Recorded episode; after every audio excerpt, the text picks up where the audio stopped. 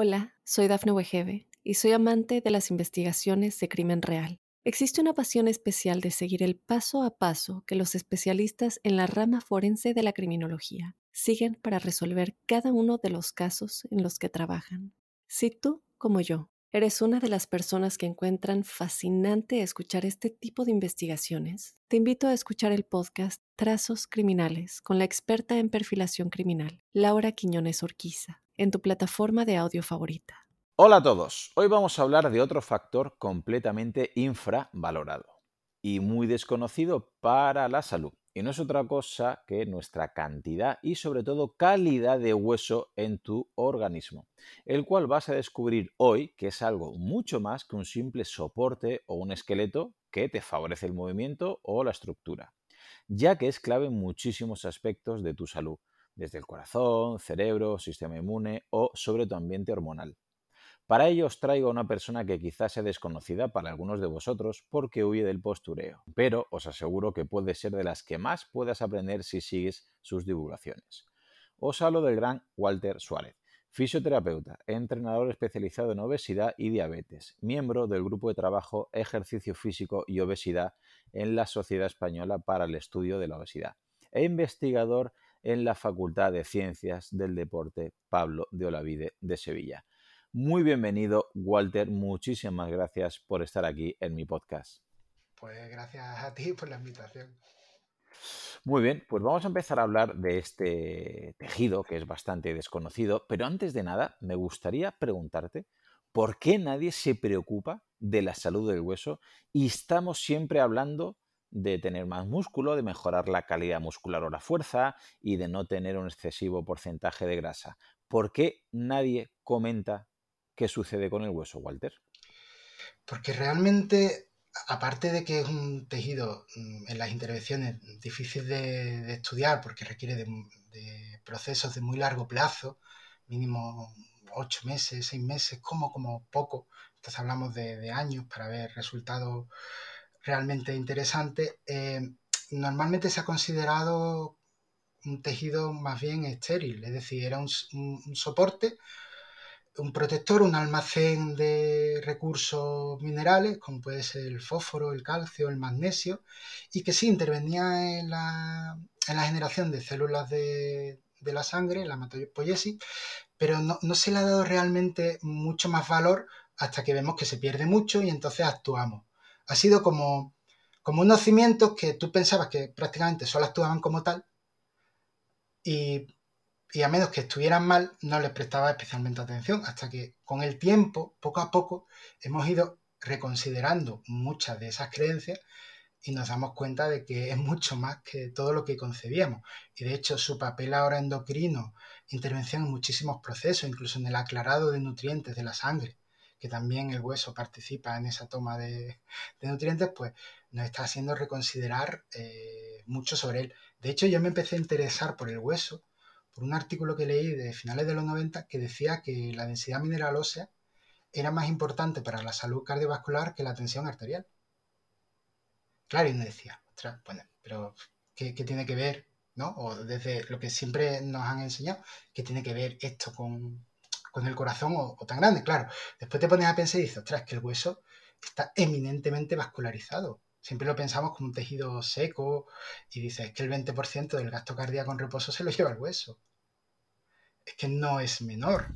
Y de hecho el hueso, tanto el sistema cardiovascular como el óseo, se retroalimentan y, juegan una interacción bastante, bastante potente entre ellos. Que uno necesita al otro y el otro necesita al primero. Entonces, claro, uno se pone a indagar, indagar y dice, ostras, es que el hueso está metido en un montón de cosas. De hecho, para empezar, las células inmunes vienen del hueso excepto las que están en los tejidos, que tú vienes de serie con ellas, que son las propias células de un tejido, ese inmunambiente propio de cada tejido, en que tienes células inmunes concretas que hacen además acciones concretas dentro de ese tejido. Pero cuando un tejido, por ejemplo, se inflama y empiezan a venir células de la sangre, ya sea del, linaje mieloide o linfoide, ya sea del sistema inmune o el adaptativo, vienen del hueso. Y dices, oye, ¿y si el hueso está mal?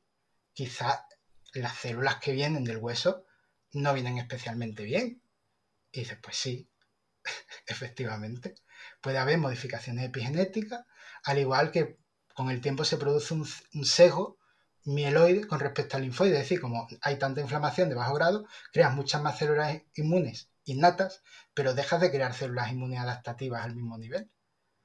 Entonces, nos damos cuenta de que no es una chorrada, o no solo es la generación de glóbulos rojos, no solo es la, idea que teníamos, que la hematopoiesis, por ejemplo, es una regulación inmunológica. De hecho, hemos creado una rama de saber que es la osteoinmunología, tanto como el, como el sistema inmune modula el hueso, como el hueso modula el sistema inmune y esa retroalimentación que se da a nivel interno. Entonces, claro, decimos, ostras, es que esto es un poquito más, más complejo de lo que parece. Y realmente, para medir el hueso en un estudio, lo puedes hacer en brocha gorda, que sería un DEXA, que básicamente te da el contenido mineral o la densidad mineral ósea que por ahí tú puedes hacer un T-score y ver básicamente si tienes osteopenia o ya osteoporosis, ¿no? Con esas desviaciones estándar con respecto a la población base o ese score con respecto a la población de la misma fase etaria. Pero, eh, claro, eso en los estudios de composición corporal, pues como que es más complicado, como que requeriría un material mucho más eficiente. Entonces se suele hablar de masa muscular, de grasa, de, hablamos de alvejo líquido, pero el hueso lo tenemos ahí como, bueno, más o menos pensamos que no va a cambiar apenas o no va a sufrir grandes modificaciones y en el fondo es cierto. En, en los periodos cortos de tiempo es cierto, pero luego, pero esto tarda, el remodelado óseo es muy largo, es un proceso que dura mínimo seis meses se podría extender hasta un año. No es como el músculo esquelético que en cuestión de semanas, meses ya estamos viendo unos resultados bastante llamativos. Entonces, claro, juntan las dos cosas y eso da pie a por qué en los estudios de composición corporal prácticamente no se ha tenido en cuenta el hueso. De hecho, en la obesidad, actualmente uno de los grandes problemas que tenemos en la cirugía bariátrica es que el, rápido, perder peso de forma tan rápida, tiene un impacto muy negativo en el hueso muy negativo y es uno de los efectos secundarios junto con las malas absorciones que se dan por las modificaciones que se hacen del aparato digestivo que estamos empezando a reconsiderar. Por eso se está hablando ahora de la importancia de una prehabilitación, es decir, vamos a mejorar tus tejidos cuantitativa y cualitativamente porque sabemos que vas a sufrir una reducción drástica de tu ingesta energética porque simplemente te vamos a cortar una parte del estómago y eso va a tener un impacto muy deletero en el hueso, porque además vas a perder dos conceptos, carga mecánica, ese exceso de peso, vas a tener restricción calórica, que obviamente va a producir una serie de cambios hormonales, y vas a perder masa muscular y especialmente fuerza. Que muchas veces en una restricción calórica cíclica, por ejemplo, pierdo peso y lo gano, puedes seguir perdiendo hueso pese a recuperar el peso perdido porque no has recuperado la misma fuerza con lo cual las tensiones mecánicas que ejercían tus músculos sobre el hueso se pierden. Que muchas veces pensamos, ¿qué es más importante, la gravedad o las contracciones musculares? Tú dices, bueno, la gravedad siempre la tenemos presente, salvo que nos vayamos a algún medio de microgravedad como el agua o el espacio. Pero realmente encamado seguimos sintiendo la gravedad, pero perdemos hueso igualmente porque no sentimos las contracciones musculares. Con lo cual, las contracciones musculares y el impacto contra superficie, hueso o al golpear un saco son los elementos osteogénicos por excelencia. Con lo cual, perder fuerza va a llevar necesariamente una pérdida de densidad mineral ósea. ¿Por qué? Porque el hueso no recibe las mismas presiones y el juego tensional. Entonces, claro, estamos cambiando un poco todas las ideas que teníamos sobre qué es bueno o no para, el hueso. Muchas veces cuando hablamos de andar, tú dices, sí, andar es un, es un elemento que tiene un índice osteogénico bastante bajo. Y las personas mayores pierden mecanosensibilidad por diferentes elementos, por factores hormonales, por inflamación, por pérdida de células que sienten esa carga mecánica como son los osteocitos y las redes que crean entre ellos para comunicarse, ese juego tensional. Y al perderse todo eso hace que esos estímulos tengan muy poco impacto sobre poblaciones que necesitan desarrollar el hueso, con lo cual necesitan mayores tensiones. Entonces, medios acuáticos, bicicleta, no son elementos indiciarios de, un mayor desarrollo óseo. Pueden servir para mejorar inflamación, aspectos hormonales, aspectos metabólicos, claro, por supuesto, que eso no es malo. De hecho, una persona con osteoporosis puede tener varices también, y ahí el medio acuático le puede venir bien. Pero para el hueso en concreto no sería lo ideal. Entonces, claro, estamos cambiando y nos damos cuenta que conjugando esos factores, las contracciones mecánicas y la gravedad, en este caso, alejarnos de elementos que no hay gravedad, pues es importante. Incluso los niños que se dedican a deportes acuáticos, actualmente ya cualquier eh, eh, federación de deporte va a incluir elementos de fuerza e impacto fuera del agua porque se dan cuenta de que un niño que hace a lo mejor algún elemento de natación eh, no desarrollan la masa ósea con respecto al nivel de ejercitación que tienen. Se quedan como un niño normal o sedentario y eso no debería ser posible. Pero claro, es que casi todo su tiempo lo pasan en medio en gravidez. Y eso pues nos debería hacer replantearnos cómo entendemos el hueso. Pues Walter, aquí ya me has contestado muchísimas dudas que tenía, pero lo que estoy haciendo es, me estoy anotando un montón de preguntas que se me han ocurrido para ir haciéndote y que los oyentes poco a poco lo vayan entendiendo, porque la verdad es que has dado un montón de datos y me gustaría remarcar alguno de ellos, como por ejemplo cuando has comentado lo de la cirugía bariátrica, que claro, al perder mucha eh, masa grasa y encima perder eh, masa muscular y fuerza en algunos casos, puede tener una repercusión negativa a nivel óseo. ¿Podríamos extrapolarlo, por ejemplo, a las personas que eh, están muy enfatizadas en perder masa grasa y tener un porcentaje de graso muy bajo y que no terminan de trabajar bien la fuerza o no terminan de hacer un entrenamiento con impacto mecánico, como luego hablaremos, les puede eh, tener, les puede pasar factura, pueden tener este efecto secundario que puedes estar muy bien a priori respecto a la grasa porque estás perdiendo masa grasa, pero esta restricción calórica a lo largo del tiempo puede pasar factura a nivel de salud ósea. Sí, de hecho, los estudios que tenemos en, en restricciones crónicas en el tiempo, que normalmente se hacen bajo sociedades que promueven la restricción calórica para aumentar la longevidad. Bueno, aquí hay grupos así de flipados que piensan que ingiriendo un 10 o un 20% menos de lo que deberían ingerir, pues van a aumentar su esperanza de vida. Pues entonces, claro, son un, un grupo poblacional excelente para hacer estudios a largo plazo sobre restricción calórica, la masa ósea obviamente se ve desmejorada. Además, eh, los factores hormonales son muy importantes en el hueso. Pensemos que la caída que hay en las mujeres en la menopausia del hueso es básicamente por una caída de los, de los estrógenos mm. que se produce. De hecho, normalmente cuando hablamos del hueso, y ya me meto en, encadeno con otra posible pregunta. Digamos que siempre hablamos de dos células, que son los osteoblastos, que son las células que se encargan de crear la porción proteica no mineralizada y luego mineralizarla, y los osteoclastos que se encargan de destruir el hueso dañado o envejecido, con lo cual el hueso siempre se tiene que estar remodelando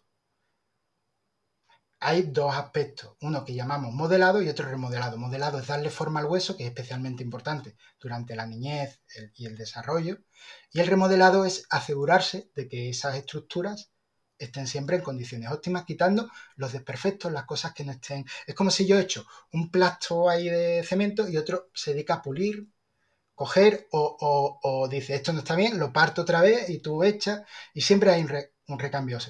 Por supuesto, depende de cómo estén estructurados los huesos. Habrá huesos que sean em, más susceptibles de un recambio óseo mucho más marcado que otros.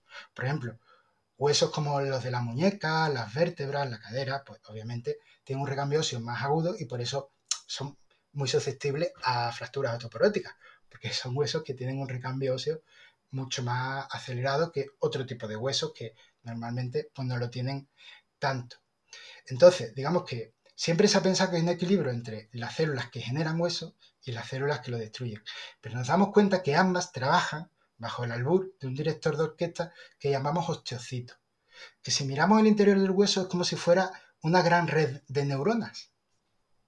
Y realmente son osteocitos que se comunican entre ellos por una serie de canales, por extensiones dendríticas, como si fueran neuronas, y forman como una red que siente y percibe las señales mecánicas.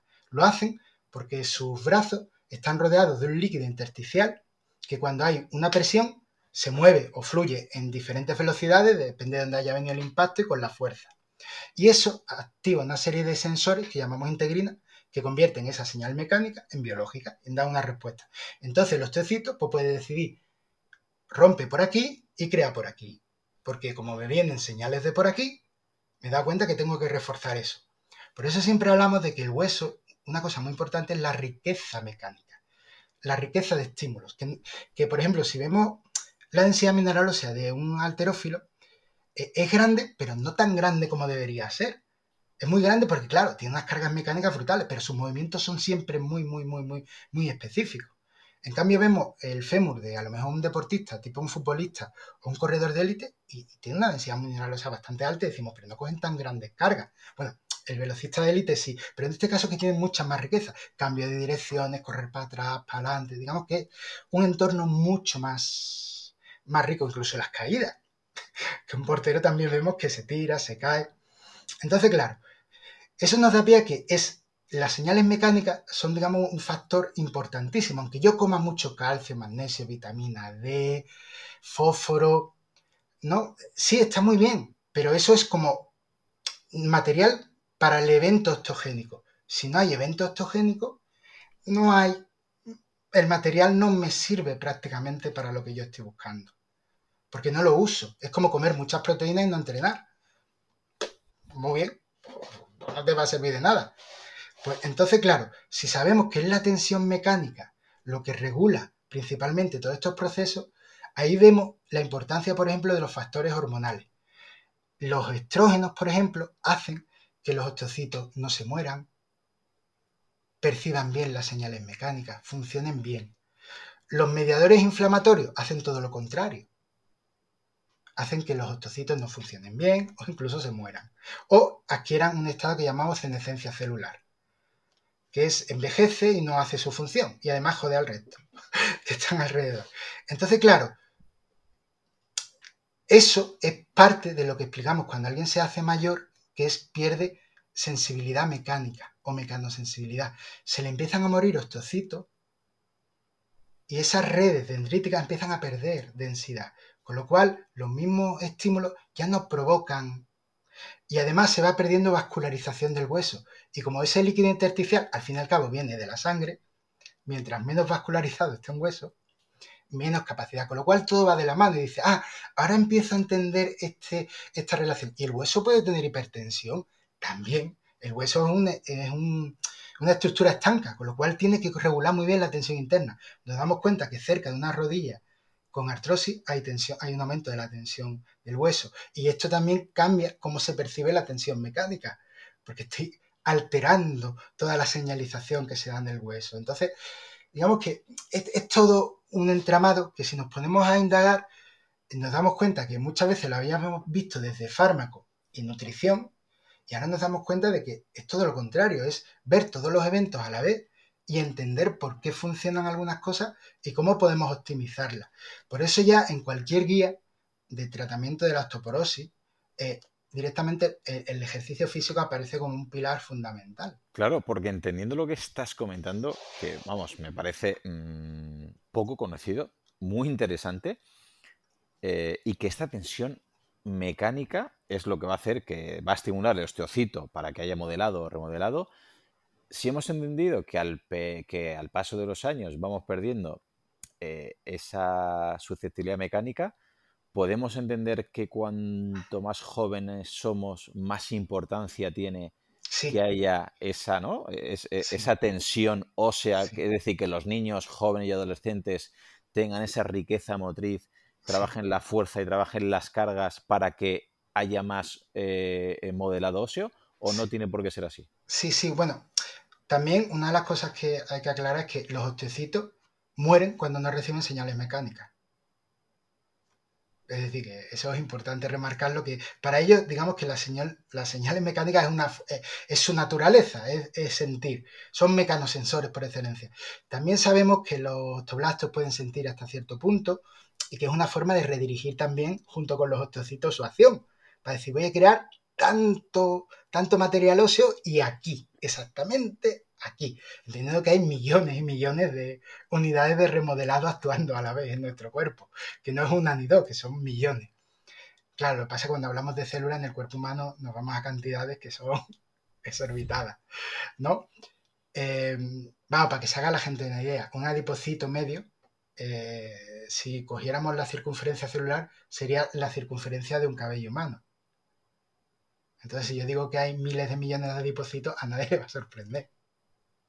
Son, digamos que hablamos de, cuando hablamos de células, hablamos de cantidades muy, muy, muy elevadas. Entonces, claro, los niños, digamos que tienen una... Hay cosas que todavía es verdad que no sabemos exactamente por qué son así, pero los niños suelen tener una mecanosensibilidad muy acentuada. Digamos que ellos, estímulos que a lo mejor a una persona adulta no le producirían prácticamente un efecto octogénico reseñable, a ellos sí. Con lo cual, en edades pediátricas es muy importante, muy importante que los niños se sometan a todo tipo de estímulos mecánicos. Y cuando hablo de todo tipo, es todo tipo. Desde tocar un instrumento, jugar con un timba, saltar, correr, golpearse, probar hacer un pino puente, coger de carretilla a un amigo, un compañero, que muchas veces la gente que, que nos dedicamos al ejercicio físico tenemos estas disputas con los padres de mi hijo no puede hacer sentadilla y dice, pero puede coger a otro burrito, ¿no? Venga ya. vamos a entender, o no puede hacer jalones, pero sí puede subir una cuerda. ¿Qué entendemos o qué estamos entendiendo por, por carga mecánica, ¿no? Y por juego. Los niños tienen que jugar realmente. De hecho, una de las cosas que se ha criticado mucho durante esta pandemia que hemos sufrido es que los niños, que al fin y al cabo no eran vectores de, de contaminación muy elevados para la hora de, transmitir el COVID, que no fueran a parques, que no se movieran, que no tuvieran al día, aunque sea ese movimiento, pues a ellos les ha pasado una factura o les pasará en el futuro una factura grave el haber estado un año y medio casi sin moverse. Y no solo a nivel social, por la máscara y todo, sino también porque han podido coger hábitos, sobre todo si estaban entre los 10, 11, 12 años, que ya difícilmente los van a, los van a retirar de hacer. Eso lo vemos incluso en los alumnos que no saben estudiar, que muchos alumnos en la universidad han perdido fuelle y dices tú, yo, ¿estáis tontos? ¿Qué os pasa? Que, ¿sabes? Que, no, que me estáis haciendo preguntas muy, muy extrañas, que parece que no me entendéis. Me viene a la cabeza una frase que leí hace no mucho, que es que la osteoporosis es una enfermedad pediátrica con manifestaciones en la edad adulta. Es decir, si viene a referir lo que estás comentando, ¿no? Es decir, que si cuando eres niño no haces un estímulo mínimo y eficaz, tu reservorio óseo, digamos, no va, a alcanzar... no va a alcanzar y cuando tengas 60, 70, 80 o 40 años va a empezar a haber problemas óseos. Básicamente, en toda la edad pediátrica adolescencia, mm, el 60, 70, 80, 90, depende del estudio que lea, de la densidad mineral ósea está ahí. Entonces es muy importante, muy, muy, muy importante. Que sí, que, que después hasta la treintena podemos, hay gente que a lo mejor ha tenido una adolescencia más bien sedentaria, pero luego se mete. Claro, lo que pasa es que, digamos que eh, es una edad natural para hacer eso. Luego, después viene la osteoporosis secundaria. Hablamos de primaria, la que es solo por la edad, que yo también diría, mm porque lo normal es que sea alguien tiene una muy buena densidad mineralosa porque ha tenido una buena infancia, lo lógico es que no tenga osteoporosis. O sea, como mucha osteopenia, pero es verdad que eh, también se da osteoporosis secundaria por el uso de ciertos fármacos, como pueden ser los glucocorticoides, por intervenciones quirúrgicas, por accidentes, por que te han llevado a tiempos de encamamiento, a, a, una serie de problemáticas que hace que, obviamente, pues tú puedas desarrollar osteoporosis incluso en más temprana edad. Pero es verdad que, la osteoporosis se podría considerar una enfermedad pediátrica. Es decir, que su naturaleza o su origen o su génesis es no haber llegado a unos umbrales suficientemente elevados de densidad, y, no de densidad mineralosa, sino de calidad ósea. Ojo. Ahora veremos que quiero que nos diferencies bien entre cantidad y calidad ósea, pero has dicho una frase que, me ha impactado bastante y me gustaría remarcar para que los oyentes lo tuvieran bastante claro, que has dicho que el osteocito muere si no hay un mínimo de tensión mecánica. Podemos entender que cuando, eh, ya sea por un fisioterapeuta, ya sea por un traumatólogo o ya sea por los propios padres o por la propia persona si es adulta, cuando hay el famoso reposo, reposo, reposo, estamos privando de tensión mecánica y estamos, entre comillas, ahogando antes de tiempo a estos osteocitos y podemos estar favoreciendo este problema óseo? Un poquito más complicado. Me refiero, sí y no. Eh, digamos que actualmente ni en la traumatología ni en la fisioterapia más moderna ya el reposo es prácticamente justo y, el justo y necesario. Pero justo y necesario que hay ya intervenciones que incluso a las horas ya empieza el movimiento, es decir, que no es que ya es algo que no tiene mucha, mucho sentido, ¿no? Es como el protocolo RIS, que todavía se sigue usando, el mm. del hielo. Y, Nick dijo, oye, que esto no es, no, es lo que funciona, pero bueno, podéis decir lo que queráis. Pues yo, yo Walter, con, compañeros y compadres de alumnos míos, sigo teniendo la misma discusión respecto al hielo y respecto al reposo. Y creo que a lo mejor tú en el ámbito en el que estás, que estás tan metido en divulgación y obviamente estás a un nivel tan alto. Pero pasa lo mismo que con la fiebre. Hasta hace poco se recomendaban baños fríos. Y ahora hemos descubierto que la fiebre es una respuesta fisiológica y que es necesaria, igual que la inflamación, el edema, todo cumple una función. Es decir, el, minimizar eso solo tiene sentido si es desproporcionado o porque por la persona, por la naturaleza que tenga de algún aspecto, digas tú, bueno, por si acaso voy a reducir porque no me fío, porque tiene antecedentes o ha pasado algo, pero si no, sabemos que es una respuesta fisiológica que crea un escenario perfecto para que la función inmune actúe. De hecho, el aumento de fiebre por la noche es fisiológicamente ideal porque es el momento en el que tú no te vas a mover, no te vas a relacionar con nadie, vas a estar tranquilo en tu casa, con lo cual el cuerpo dice, puedo gastar toda la energía que quiera porque no va a ser utilizada en otras funciones. Y además no me tengo que preocupar de que tú comas algo y, tengas que tener ahí en cuenta que si eso va a estar infectado o no, o tiene algún tipo de tóxico. Entonces, digamos que son reacciones normales. Ahora lo que sí se recomienda con los antipiréticos es simplemente eh, se utilizan cuando hay niveles muy elevados o en determinadas edades pediátricas, por una cuestión de que todavía el sistema inmune igual no está tan, tan, tan, tan afinado como podíamos esperar. Pero no, realmente el reposo actualmente sabemos que es demoledor y más para el, hueso. No, tiene mucho, mucho sentido invito a los oyentes a, ver si, eh, ojalá sea así eh, lo, que estás comentando, Walter, pero yo eh, lo digo que mm, semanalmente, tanto el tema de la fiebre del antipiréticos, porque se ve la fiebre como un error del cuerpo, como poner hielo después de cualquier tipo de traumatismo para bajar hinchazón y dolor, o como el reposo semanalmente, al ser profe de educación física, padres, madres, médicos, fulanito de tal reposo hasta que se encuentre perfectamente. Entonces, claro, fulanito de tal con 15 años puede decir que no se encuentra perfectamente durante un mes. Pero bueno, quiero volver a la pregunta antes que te he cortado sobre cantidad y calidad de hueso, porque, eh, y me gustaría hacer un paralelismo, a ver si lo ves bien, eh, con la musculatura hay mucha gente que todavía confunde cantidad y calidad, y calidad, porque veo un tío grande y dice, ese tío es muy fuerte, o al revés, un tío con no tanto eh, volumen muscular y dice, ese tío no es fuerte. Entonces me toca explicar que, no siempre hay correlación, no tiene por qué haberla.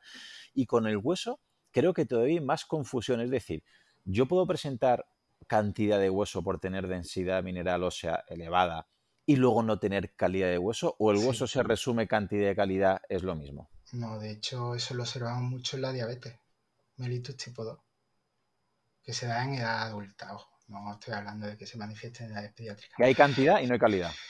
Exactamente. De hecho, la insulina es una hormona muy, muy, muy, muy anabólica para el hueso. Muy anabólica para el hueso. Y la glucemia muy elevada también tiene efectos, en este caso, deleterios sobre los osteoclastos y su función. Entonces, no es raro que personas que tengan diabetes tengan una calidad ósea perdón, una densidad mineral ósea normal o elevada. O elevada, porque son muchos años manteniendo una hiperinsulinemia y una hiperglucemia. Claro, el problema es que el remodelado óseo lo han, por decirlo así, lo han trastocado y empiezan a acumular muchos microdaños, muchos huesos envejecidos. Y aparte, digamos que al no haber una carga mecánica adecuada, suponiendo que sean sedentarios, la redistribución de toda esa de todos esos componentes minerales no es la óptima y equilibrada. Pensemos en los modelos de tensegridad, que esos son estos modelos como telaraña, que están hechos para exactamente aguantar la máxima cantidad de presiones con el menor espacio posible. Pues esto sería exactamente lo mismo. Entonces, claro, el hueso de una persona diabética puede tener ese colágeno glucado, puede tener eh, un material bastante envejecido, deteriorado, pese a que la cantidad es elevada. Entonces, claro, hay que tener mucho cuidado porque la densidad mineral ósea es una medida de la cantidad, pero no te habla de la calidad, de cómo está eh, especialmente distribuido. Entonces, un DEXA nos da una imagen borrosa, por decirlo así, del hueso, pero no nos habla de cómo, cómo exactamente está distribuido ese, material mineral.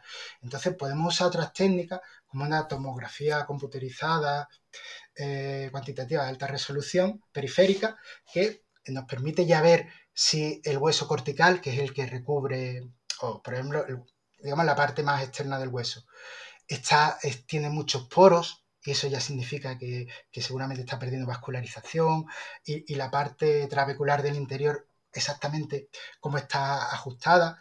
Y claro, es que nos damos cuenta de que sin aumentar apenas densidad mineral ósea podemos aumentar muchísimo la resistencia ósea, es decir, la resistencia a la fractura.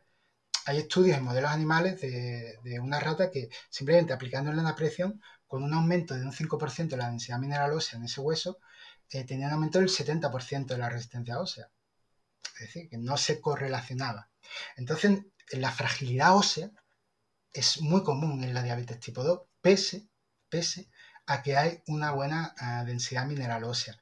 Por eso ahora se ha planteado desde hace tiempo que la guía de diabetes es un run run que a lo mejor tarda 4 o 5 años en llegar, empiecen a considerar dentro de las comorbilidades de la, de la diabetes, las enfermedades asociadas, las problemáticas asociadas a la diabetes, la fragilidad ósea que no nos fiemos en que pueden tener buena densidad mineral ósea, pero tengan después un riesgo de fractura mucho más. También es verdad que los diabéticos había un problema porque el riesgo de fractura también es porque te puedes caer, ¿no? Hmm. Entonces puedes tener una bajada de glucemia y caerte. Entonces, digamos que por ahí había una serie de factores de confusión en los estudios epidemiológicos que podían dar lugar a, bueno, que se caen más, ¿no? no. Pero pero realmente sabemos que las fracturas osteoporóticas son aquellos que cuando te caes desde una distancia, por ejemplo, me caí de la silla y me parto la cadera. No debería ser algo normal. Y también eso hace que la obesidad, por ejemplo, sea una cosa súper complicada, porque tienen mayor carga, pero también pueden ser hiperinsulinémicos. Y eso da lugar a una serie de valoraciones. Además, también vemos que mm, son en huesos de carga, no en otros huesos. Por ejemplo, sí pueden tener mucha densidad mineralosa en la cadera, pero a lo mejor no en el fémur. De hecho, eso también lo vemos en un encamamiento. En un encamamiento se pierde, por ejemplo, mucha densidad mineralosa de las manos, de, perdón, de la, de, la cadera, del fémur, pero de las manos no. Porque básicamente siguen haciendo lo mismo. Digamos que sus acciones mecánicas siguen siendo muy parecidas. Entonces, dentro de la población sedentaria en la que vivimos, ¿no? Entonces, claro, es un tema, es un tema complicado, no, se debería hacer. En la densidad mineral ósea, si alguien es sedentario, no debería tomarlo como. Y sobre todo, si es sedentario y no tiene buena analítica, y ya tiene niveles de, de glucemia alterados, no debería tenerlo. Por eso mismo también nos damos cuenta que las intervenciones eh, cetogénicas tampoco son especialmente interesantes para el hueso. Precisamente por su impacto en la, en la insulina. Son está muy bien porque tienden a, regular a la baja la insulina, pero también, a menos que haga ejercicio o, implemente una actividad física protectora sobre el hueso, suelen tener en largo plazo eh, e, eventos deleterios. Es verdad que no hay estudios de, intervención, solo tenemos datos epidemiológicos que no pueden inferir causalidad, pero sabemos que hay plausibilidad biológica. De hecho, los niños que tienen epilepsia refractaria suelen tener menos densidad mineral ósea cuando han seguido intervenciones con dieta cetogénica y no se explica por la baja actividad que puedan tener ellos físicamente. Igual que la gente vegetariana o vegana, muchas veces al, ingerir pocas proteínas de alto valor biológico, pues también suelen tener menos masa muscular y menos eh, densidad mineral ósea. Pero ya hace poco salió un reporte de que aquellas personas veganas en este caso, no vegetariana, vegana, que eh, hacían entrenamientos de fuerza, podían tener una densidad mineral ósea igual que una persona. Es decir, que en ese sentido las estrategias nutricionales también tienen que tener una coherencia con el ámbito hormonal y, y, con el ámbito de otros tejidos como el muscular. Por eso nos damos cuenta que la intervención de sarcopenia y osteoporosis es muy parecida y por eso se ha acuñado el término osteosarcopenia. O sea que tenemos claro que si perdemos masa muscular y perdemos fuerza y función muscular, muy probablemente ¿no? Efecto colateral va a ser que estamos perdiendo, perdiendo hueso.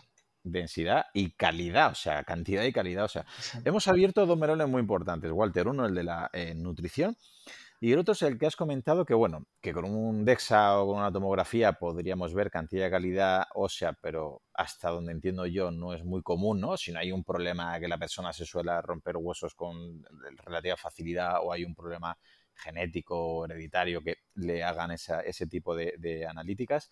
Has comentado que eh, si la persona es sedentaria y o la analítica ya le sale alterada, ¿no? Has comentado algo parecido, podría ya ser un indicio de que pueda haber poca salud ósea.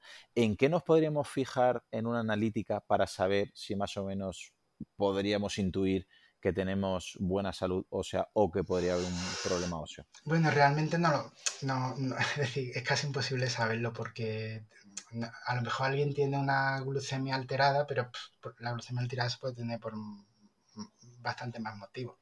Por ejemplo, el estrés puede ser un motivo y no, y no es por eso una razón, aunque también explica el estrés continuo, por ejemplo, también tiene un impacto muy deleterio sobre el hueso, pero digamos que una persona que es, es sedentaria, lleva muchos años sedentario, no duerme bien, no come especialmente bien y a lo mejor la analítica no le sale muy bien, pues quizás debería replantearse que no solo es que tiene baja condición física, sino que también su tejido óseo no está especialmente bien.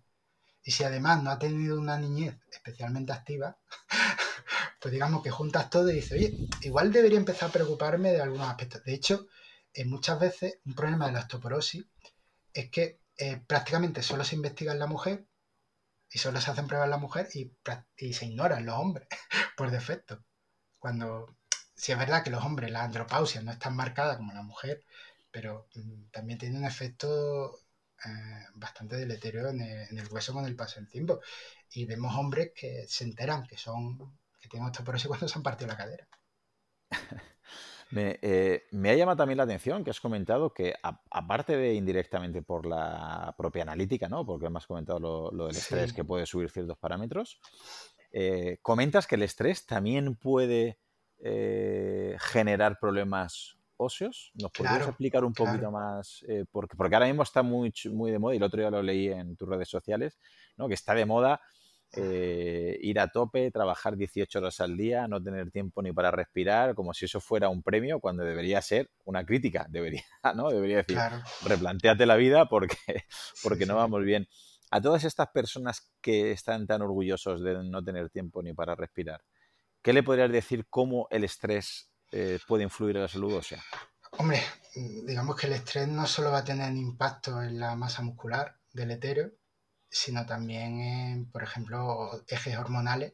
El eje de los andrógenos y los estrógenos se lo va, lo va a fundir. Además, se va a juntar también con un aumento del sistema adrenérgico para estar despierto y activo. Y ambos tienen un impacto muy potente sobre todos los procesos de destrucción ósea. Porque se necesita ese calcio ese, ese magnesio y fósforo para otras funciones. Por ejemplo, cuando estamos en un contexto de inflamación, la salida de ese calcio y ese fósforo del hueso es necesario porque las células inmunes también lo utilizan. Entonces, es como todo más de lo mismo, ¿no? necesito energía, necesito nutrientes, pero también necesito iones para hacer mi función. Con lo cual, ¿de dónde saco los nutrientes? Del hígado cojo la glucosa, del músculo cojo aminoácidos, de la grasa cojo los ácidos grasos y, especies lipídicas, para no meterme en, temas más mm. complejos. Y el hueso me va a facilitar factores que están embebidos en la matriz, como factores de crecimiento o factores moduladores inmunes, y también me va a dar iones. Con lo cual, a mí me interesa. De hecho, el estrés mantenido también modula la paratiroides para que se regule de forma diferente ante los niveles bajos de calcio. Entonces, digamos que todo va de la mano. Un, estrés crónico mantenido mm, va a tener un impacto muy deleterio sobre tejidos como puede ser el muscular y el esquelético, pero por una cuestión de lógica. Porque estás sustentando la funcionalidad de otros elementos que se están encargando de, de, tenerse. Mira, un, efecto muy claro de cómo el estrés modula el sistema inmune es que es lo tipo de estoy nervioso toda la semana y me pongo malo el fin de semana.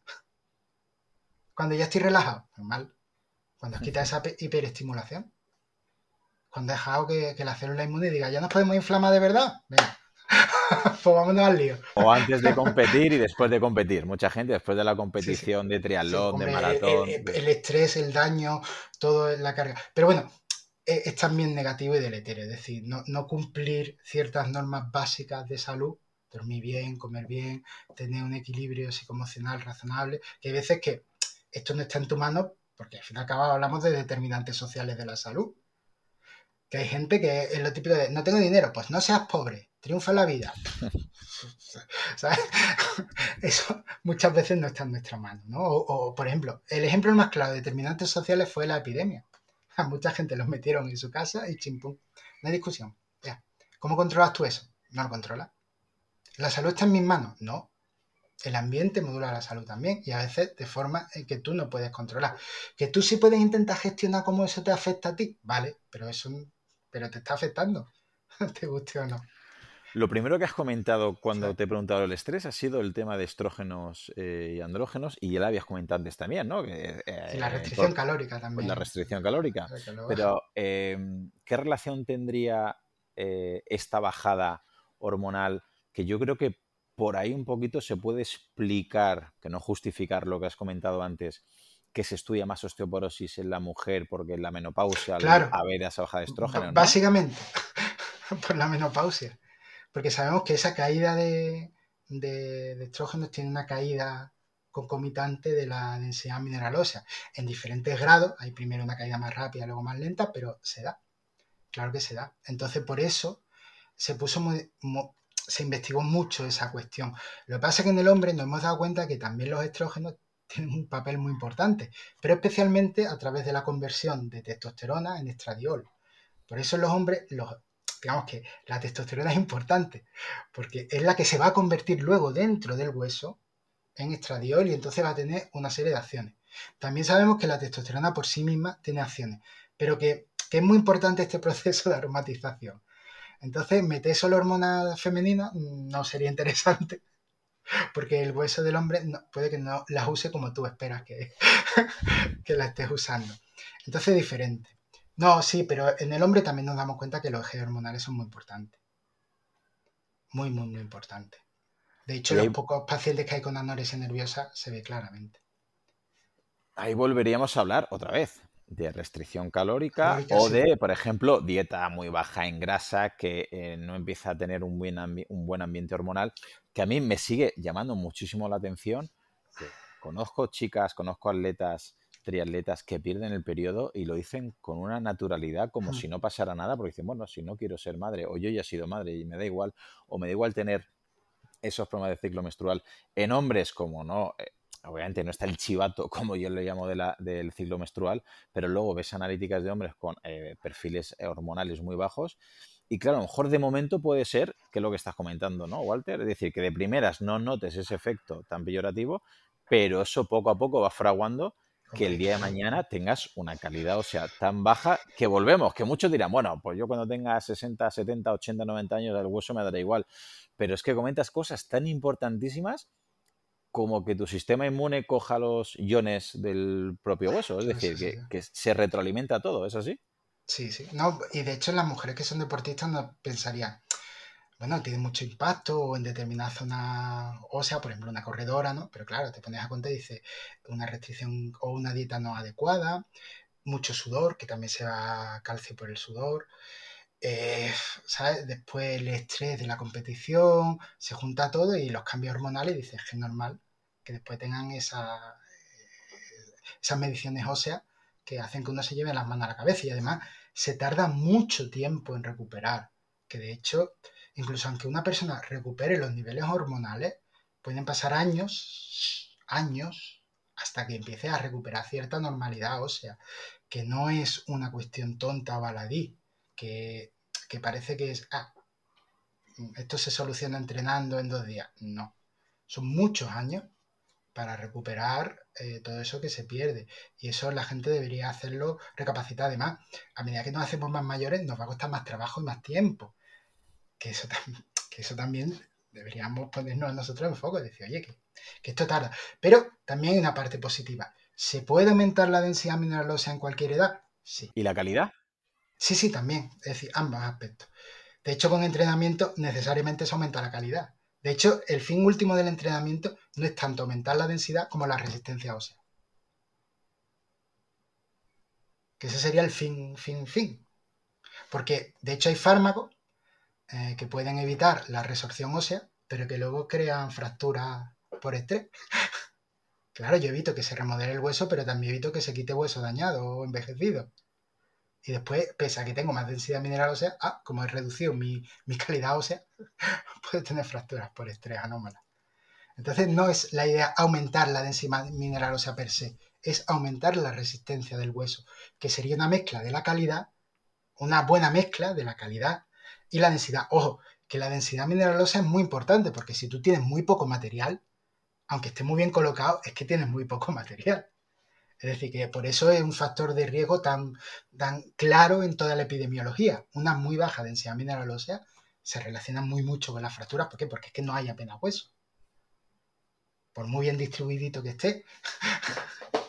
¿Habría un antídoto a nivel de entrenamiento eh, para evitar eso? Es decir, ¿qué dos o tres entrenamientos? Porque a veces estamos hablando de entrenamiento y hay gente dice, bueno, yo ya entreno, pues yo hago tenis, pero a lo mejor no entiende que en un brazo puede haber más calidad y cantidad, o sea, que en el otro. De hecho, en los estudios en tenistas es así. Eh, ¿Habría algún entrenamiento en concreto o una combinación que podría ser a nivel óseo? Eh? Hablo a nivel óseo. Podría ser eh, bastante completa para estimular cantidad y calidad o por lo menos para prevenir ese, ese envejecimiento. Sí, bueno, lo, primero, volvemos a lo mismo, depende de, cada persona y cómo esté. Hay gente que a lo mejor está en un grado de osteoporosis que estornude y se le parte una costilla. Entonces también tenemos que ver en qué contexto estamos hablando. Pero lo primero es darle movilidad a todo el cuerpo.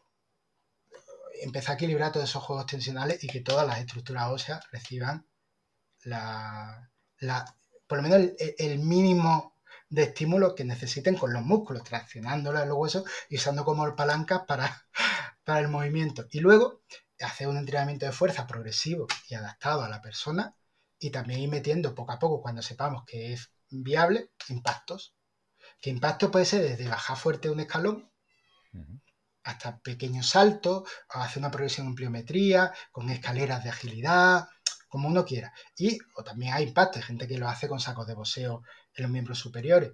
Pero incluso en los entrenamientos de fuerza, cuando uno lo hace rápido, hay un pequeño rebote de, de la barra milimétrica que supone un pequeño impacto a nivel de muñeca y, saber que los efectos osteogénicos son locales. Es decir, correr no es osteogénico para las muñecas. Por mucho que tú hagas hit, digan, no, yo es que voy súper rápido y hago serie de sprint, muy bien, pero es que usted no está teniendo un efecto osteogénico en las muñecas de intensidad. Pues esto es igual. Es decir, tenemos que estimular todo el hueso. y muchas veces que nos obsesionamos con la osteoporosis y parece que solo importan las vértebras lumbares y hmm. la cadera. Pero dice, oye, que las fracturas de hombros están a la orden del día. ¿eh?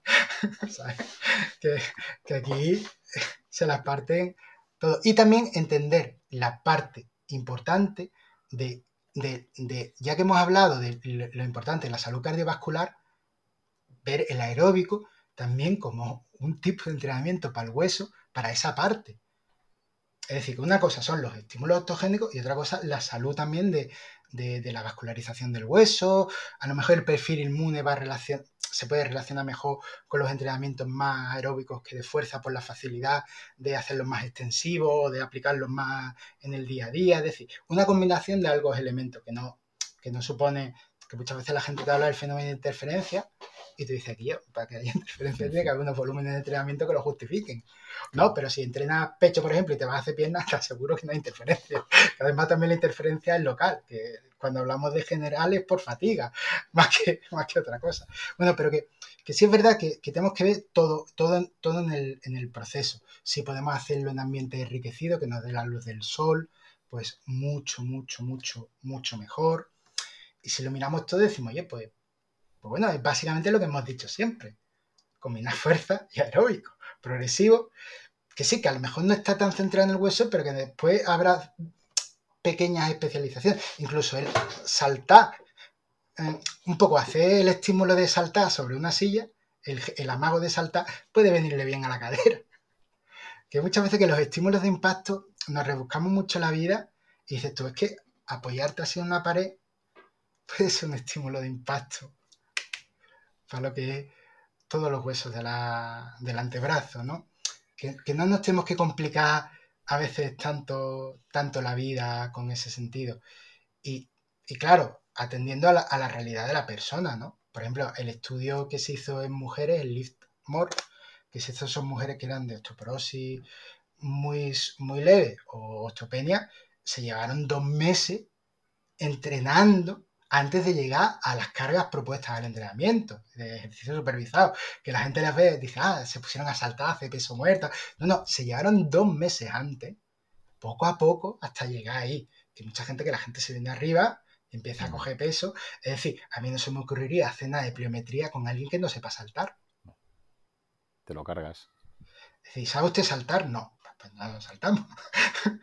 Buscamos alternativas y te voy a enseñar poco a poco a, hacer estímulos de salto. Con eso precisamente veo muchas, eh, tengo, no peleas, pero sí discusiones con familiares o amigos que dicen, no, me ha recomendado nadar. Digo, pero ¿tú sabes nadar? No, no he nadado nunca en mi vida. Digo, pues empezamos mal. Y segundo, quiero que entiendan, Walter, a ver si me da la razón o no, que claro, el estímulo osteogénico, es decir, la tensión mecánica que hay nadando, quizás si eres un nadador de élite que compites con palas, con aletas, que llevas unos ritmos brutales, puede haber cierta, no digo que no, porque luego los nadadores me van a criticar, no digo que no haya cierta tensión, pero obviamente en el 99% de las personas que, y yo hago triatlón, que veo en la piscina, muchas personas sé que están ahí, por muchas o varias personas están ahí por, por prescripción médica, pensando que están haciendo un favor al hueso enorme, y hombre, entre estar nadando o estar viendo la tele, mucho mejor estar nadando. Pero el efecto osteogénico que tiene la natación o el ciclismo muy suave o caminar respecto a trabajar fuerza, pequeños saltos, saltos a la comba, el que pueda gimnasio, el que pueda crossfit o el que pueda, bueno, crossfit me da miedo, luego si quieres hablamos, o me refiero, eh, eso también es importante que lo tengan. Sí, no, pero por ejemplo la natación a nivel de cadera y lumbar prácticamente estímulo cero. Es como un ciclista. Yo le analizo la rodilla y la caña, le analizo la cadera y digo, es que está sentado. Mira que le da bimba a la bici, pero es que no puede tener la misma que alguien que haga impacto y corra. Pero eso es de cajón. De hecho, los deportes crean especificaciones muy concretas en, en las estructuras que tú utilizas y las refuerzan a muerte. Por eso os comentaba al principio lo de la riqueza motriz. Claro, claro. Es decir, esto es olvidándonos de, especialización. Es decir, tú lo que necesitas es riqueza motriz. Es mucho más interesante eso que saltar todos los días una comba. Prefiero que tengas una escalera de agilidad a que tengas una comba. Completamente de acuerdo. Por ejemplo. Vayamos al melón que hemos dejado ahí abierto y ahora gente diciendo, pues no habéis terminado de comentar que le habéis dado palos a la dieta keto, luego a los veganos, luego habéis dicho que depende. A la hora de la alimentación, vayamos poco a poco. Mm, hablamos de calorías y macronutrientes. ¿Qué nos podrías decir? Pues, eh, ¿Habría algo que tendríamos que tener en cuenta a la hora de, saber eh, qué viene mejor, qué viene peor ante esta salud ósea? Bueno, realmente aquí yo creo que ya en general, en cualquier ámbito, eh, hay casi un consenso que nos está diciendo que las alimentaciones tipo occidentalizadas eh, básicamente tienen muy alta densidad energética y muy poca mm. densidad nutricional, con lo cual también sabemos que puede haber un eje microbiota hueso, que hay una relación, también cómo funcione tus intestinos va a funcionar tu absorción de iones minerales. Así que tú puedes tomar mucho calcio, magnesio, fósforo, pero lo, absorbe bien tu intestino, pues ya tenemos ahí mm. una serie de consideraciones, ¿no? Eh, entonces, claro, nos damos cuenta de que, digamos, la, la, cómo te alimentas es importante. Si tu alimentación es coherente con tu actividad y, crea un entorno tanto hormonal, inmune, metabólico correcto, pues entonces quiere decir que eso va y bien. Si tu alimentación crea una serie de déficits o, crea alteraciones, pues seguramente no sea la más adecuada eh, para lo que es la salud en general a lo mejor para un problema médico concreto en un momento puntual es genial, pero para la salud general igual tiene déficit. Por ejemplo, algo que yo siempre he criticado de la dieta cetogénica es que en, relación a, fibra alimentaria, fitoquímico, se queda muy corta. y sabemos que la microbiota intestinal, mientras más riqueza tenga, mejor es en los estudios epidemiológicos. Que esto nos va a llevar a una plausibilidad biológica y que todo lo estamos haciendo un poco a ojo de buen cubero, por supuesto, porque no hay estudios de intervención que nos hayan dicho que sí, que yo acepto la crítica y, entiendo esa parte de que es verdad que no podemos afirmar taxativamente. Pero, pero hombre, ahí pues nos damos cuenta de que si alguien me dijera, no, yo es que quiero hacer una dieta de estas características, una época del año que sea coincidente, pues eso sería lo más, digamos, evolutivo, lo más lógico desde esa perspectiva. Pero mm, digamos que los nichos ecológicos que nos hemos encontrado a lo largo de la historia, pues siempre ha habido presencia de carbohidratos. De hecho, el único nicho ecológico que conocemos que no es de los inuit y ellos ni siquiera entran en cetosis. Hmm. Porque tienen una serie de adaptaciones precisamente para no hacerlo por ese nicho ecológico tan concreto. Igual que son morenos de piel, cuando no tendría sentido, pero como toman tanta vitamina D de su ingesta alimentaria, no han, necesitado, no han necesitado crear ninguna adaptación. Entonces, digamos que hay que tener mucho cuidado con, con, lo que cogemos y decimos, oye, pues si tú vives de una forma y haces una cosa, tú alimentate. Ahora que alguien me dice, pero es que la alimentación también es social, es psicológica, por supuesto que cada uno haga lo que mejor le vaya. Lo que está claro es que con la, alimentación sola no basta. Y eso es algo que debería quedar súper claro. Tú te puedes alimentar genial, pero si no te mueves adecuadamente, lo siento amigo, pero hay muchas cosas que no van a ir bien, especialmente con el tiempo. Es como la fuerza, ¿no? Como la hipertrofia. Es decir, tú puedes hacer la dieta perfecta, pero si no entrenas, no corres, no vas al gimnasio, te dije, Walter, es que no me pongo fuerte. ¿Y cómo mejor que nadie? ¿Vas al gimnasio? No. Sí, sí. Es como, por ejemplo, las dietas vegetarianas y veganas, yo siempre le diría igual que, las dietas cetogénicas. Si vas a hacer una dieta que vas a restringir casi en la totalidad algún, algún grupo alimentario o nutriente, guíate por un profesional, porque seguramente haya cosas que tú des por supuestas que sean erróneas.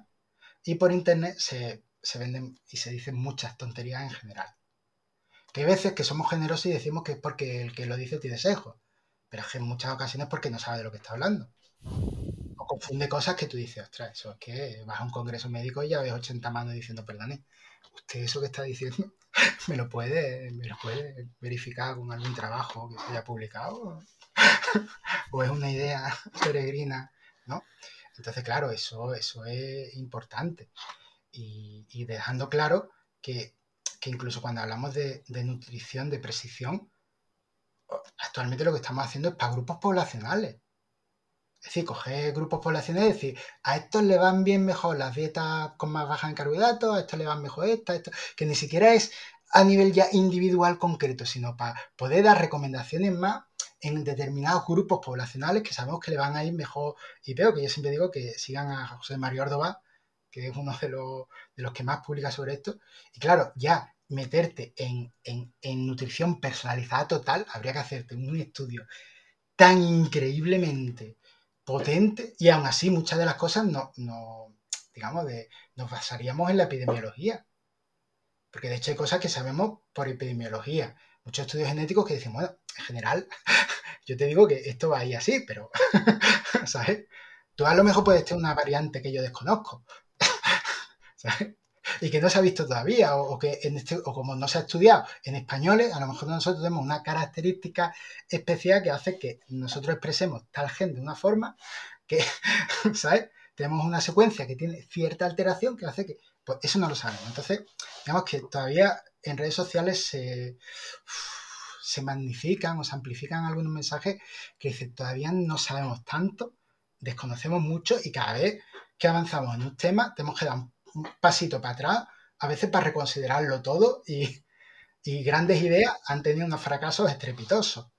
Sí, por eso a mí me gusta sinceramente mucho em, cómo pones un poquito tú en redes sociales personalmente, eh, un poquito abres el camino y, le, abres la mente a muchas personas, porque hay mucho influencer, mm, sin que parezca muy peyorativo, pero bueno, que por ejemplo, lo que has comentado de la dieta de los inuit, pues si eres inuit y vives allí, pues seguramente sea la mejor dieta para ti. Pero claro, si vives como yo en Alicante, pues la dieta del inuit no es... O, o, o sin, irnos a los inuit, es decir, la dieta mediterránea, el otro día hablando con Esteban Larronde, que hablaba que a lo mejor muchos somos muy pesados con la dieta mediterránea aquí, pero que no tiene sentido hablar de dieta mediterránea en otros lugares. Y creo que tiene toda la razón. Y me parece también muy parecido, aunque sea otro contexto, con los cetogénicos, los veganos, que a veces sacan mucho las cosas de contexto, lo llevan al extremo y están esperando una magia que al final incluso la magia todavía para mí es más peligroso cuando se va a la suplementación.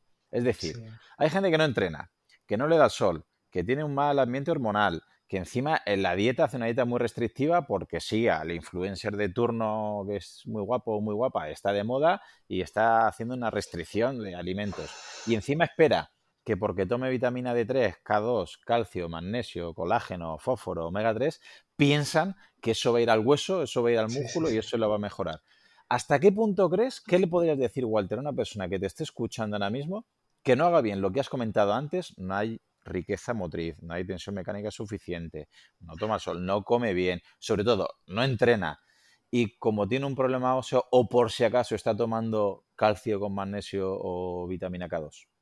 Sí, no, mira, realmente yo además también tenemos que ver las interacciones alimentarias, que, bueno, que eso ya sería otro melón mucho más complicado, o fármacos alimentarios. Pero bueno, aquí decirle a la gente que realmente si hubiera un consenso ahora general entre todo el mundo, eh, si dijéramos un típico consejo rápido de salud sobre nutrición, eh, evita en la medida posible los ultraprocesados y aliméntate de alimentos más frescos. Es decir, da igual que seas vegano, ceto, mediterráneo, lo que te dé la gana, porque si vas a comer salchichas veganas o vas a hacer una dieta ceto con cola cero y bacon, que yo, mm, sí, que sí, que lo puedes hacer, pero no tiene sentido ninguno y puede estar peor. Entonces, da igual lo que haga, vamos a limitar el consumo ultraprocesado y vamos a tirar más de alimentos frescos.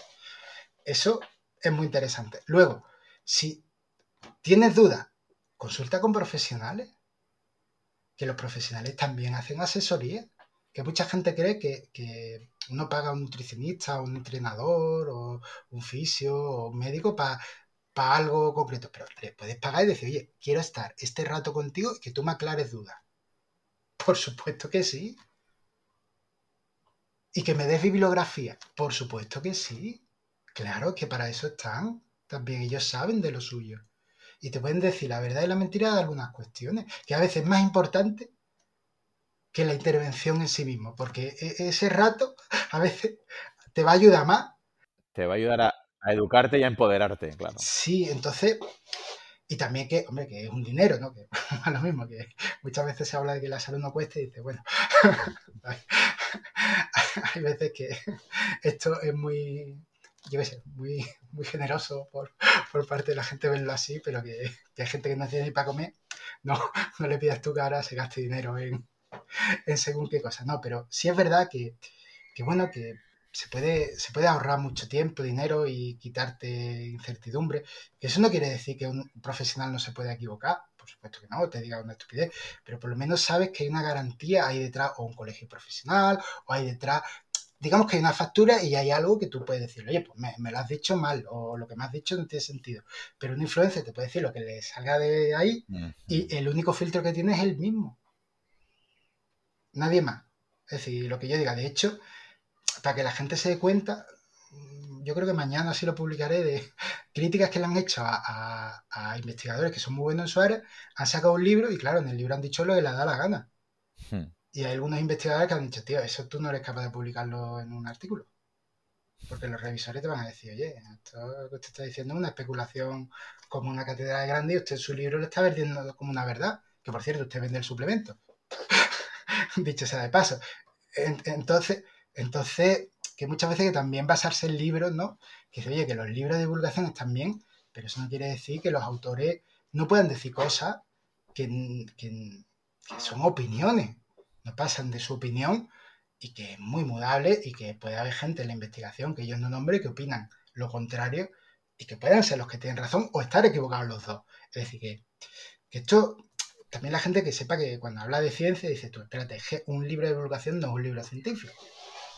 Puede ser un libro de divulgación científica, pero ojo, no es un libro en que los revisores han encargado de asegurarse que no, no, no, no, no. Es un libro de divulgación que lo ha hecho un experto seguramente en la materia o no, alguien que la da por escribir libros, ¿sabes? Pero que mucho cuidado, que, a veces yo veo a gente que dice, ¿y tú qué te vas? Es que he leído este libro. Y dice, pues, pues, pero ese libro, yo qué sé, muy bonito, pero está muy escrito, pero ¿qué me dices, no?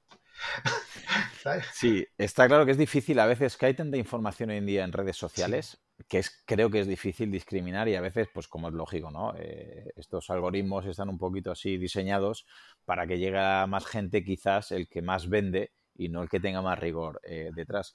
Pero me gustaría antes de terminar, Walter, que nos paremos un pelín en los ultraprocesados, que has comentado que hay que alejarse lo máximo posible, lo cual es obvio, pero a lo mejor hay gente que a nivel óseo todavía no lo queda un poquito claro. ¿Podríamos decir que podría influir, eh, por ejemplo, cuando estamos comiendo mal en general, por, por ejemplo, como has dicho tú, al meter, digo, salchichas veganas, digo, bacon de mala calidad, digo, Coca-Cola cero, digo, bueno, lo que sea, alimentos eh, realmente que están ultraprocesados y tienen muchos componentes que no son nutrientes reales y que al final, aparte de la microbiota, podríamos hablar que puede influir en el tema eh, del pH, porque mm, creo que hay un poquito de, un concepto mal explicado que claro, que hay gente que si le empiezas a explicar que el pH se puede alterar, dice, no, no, o sea, el pH nunca se va a alterar porque si hay acidosis, ¿no? O hay alcalosis, moriríamos.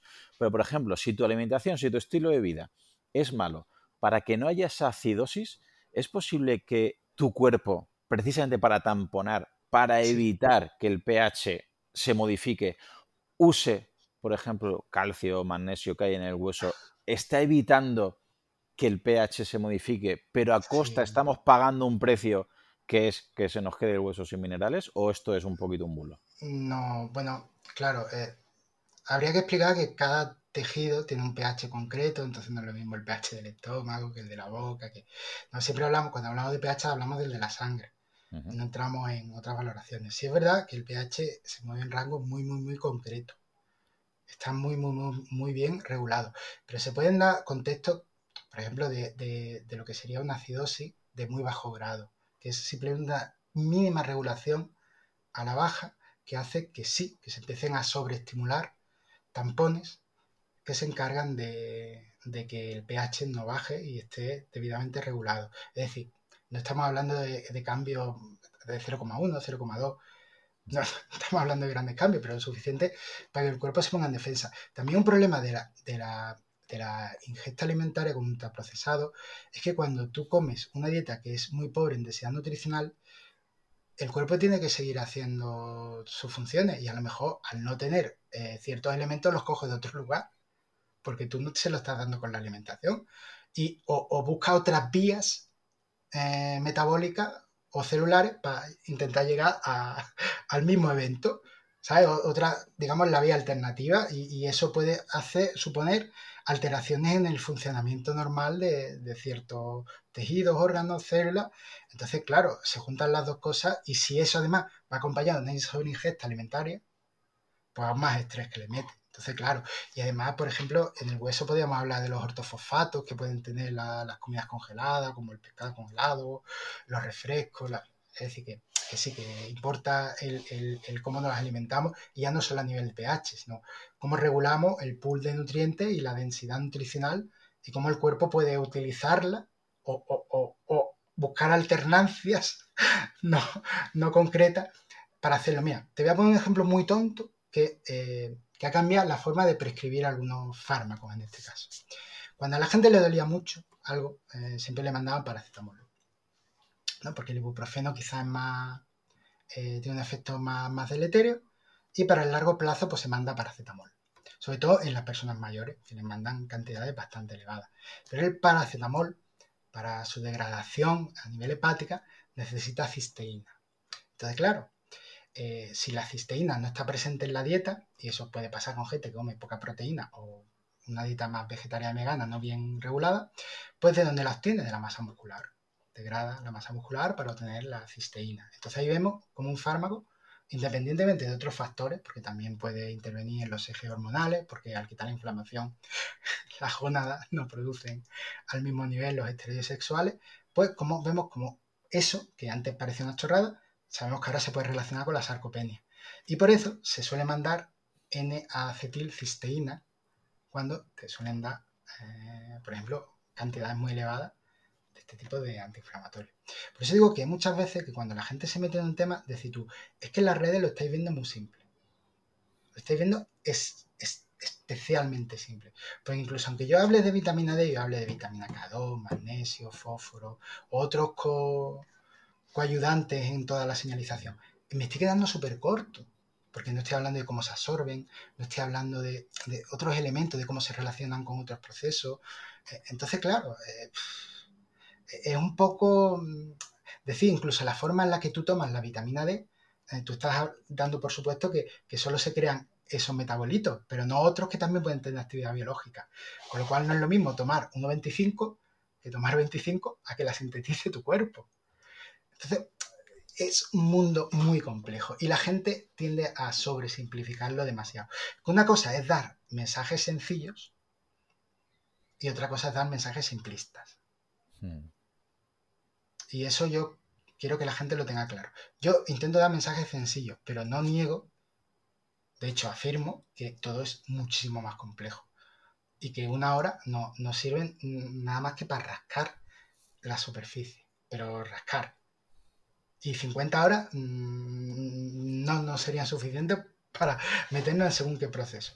Entonces, que no se queden con que esto es así, sino que es mucho más complicado y que eh, normalmente cuando hablamos de qué me pasa a mí o qué necesito yo, ya ahí entra un montón de factores que se tienen que corregir. Que no es que usted entrene, es que a lo mejor más importante que duerma bien. Y no lo está considerando. Sí, como la gente que toma fármacos para problemas óseos y a lo mejor no se da cuenta que si entrena junto con ese fármaco, junto con buena dieta, junto que le dé el sol, junto que duerma bien, junto que le baje el estrés, a lo mejor el efecto cóctel, ¿no? Es exponencialmente mayor que si solamente se toma el fármaco. Y en los dos casos se está tomando el fármaco, ¿no? Sí, sí, sí, de hecho lo estamos viendo.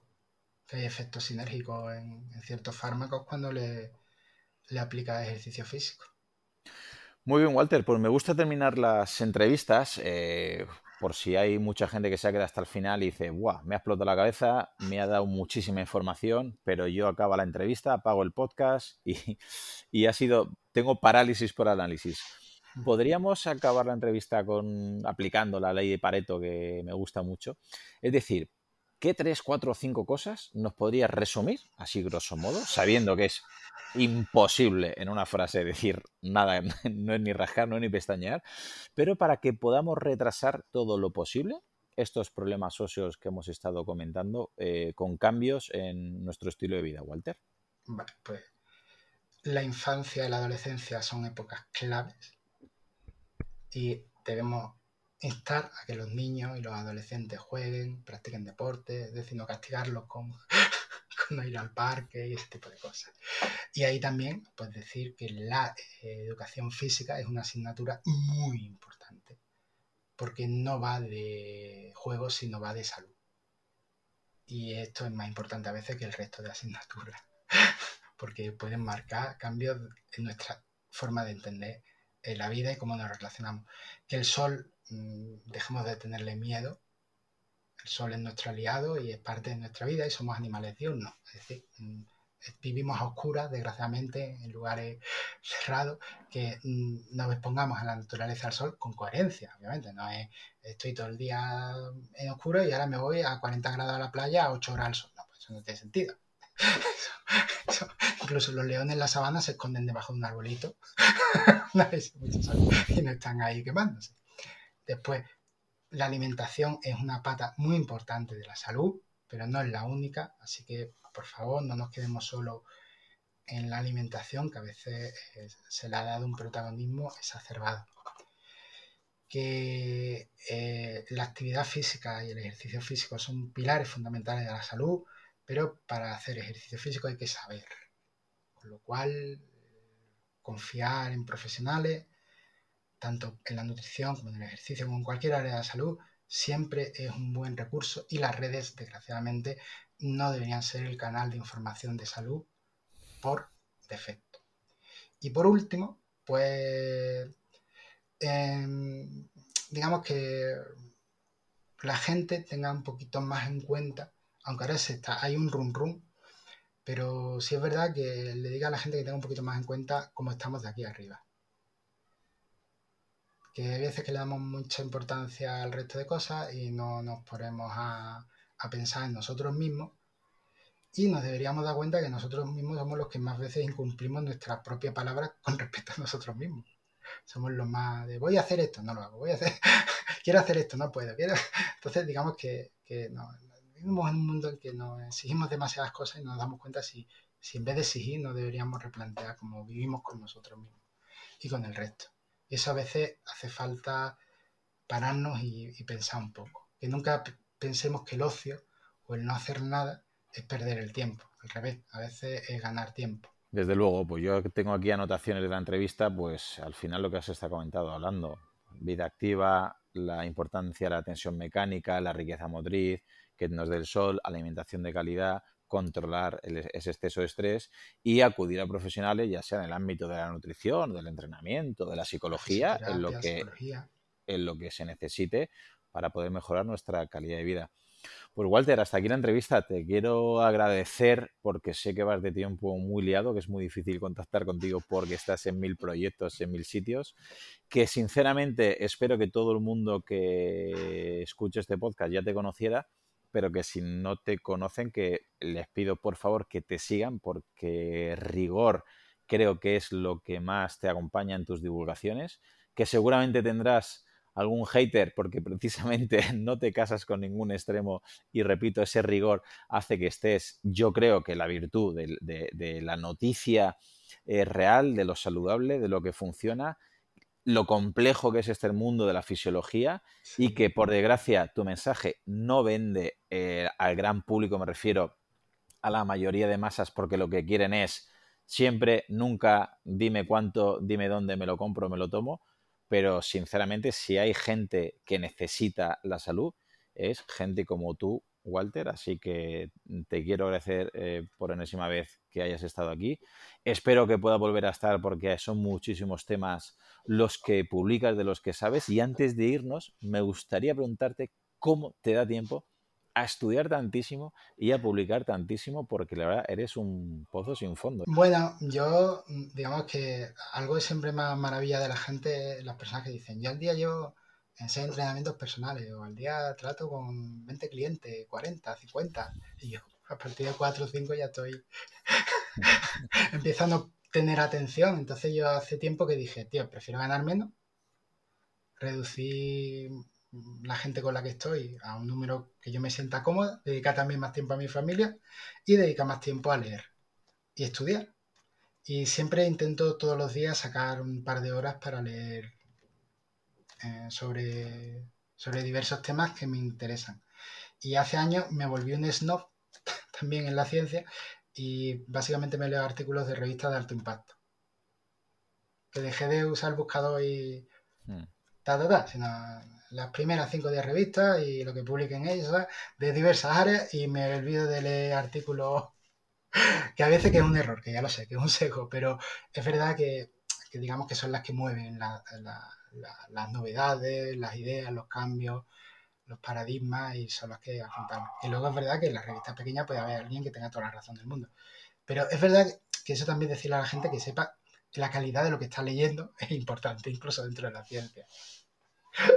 que hay veces que, un artículo se puede publicar, pero dice, pero es que los revisores no sabían tanto. que la, ha, sentido filtros, sí, sí, pero no, no, te aseguro que esto en otra revista el revisor ni te responde. sería imposible. Muy bien. ¿Y dónde te podríamos encontrar aquellos que no te conozcan, Walter?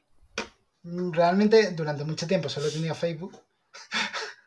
Ahora me hice Instagram y bueno, igual, bueno, llevo, intenté hace tiempo hacer un proyecto de divulgación de vídeos que empecé con, eh, bueno, hicimos un, par de vídeos y, lo que pasa es que, bueno, no, surtió el efecto que el doctor Villegas, no sé si lo conocía, que tristemente falleció. pues, empezamos, pues empezamos a hacer un par de vídeos Pasa que él falleció y a mí me dio mucho.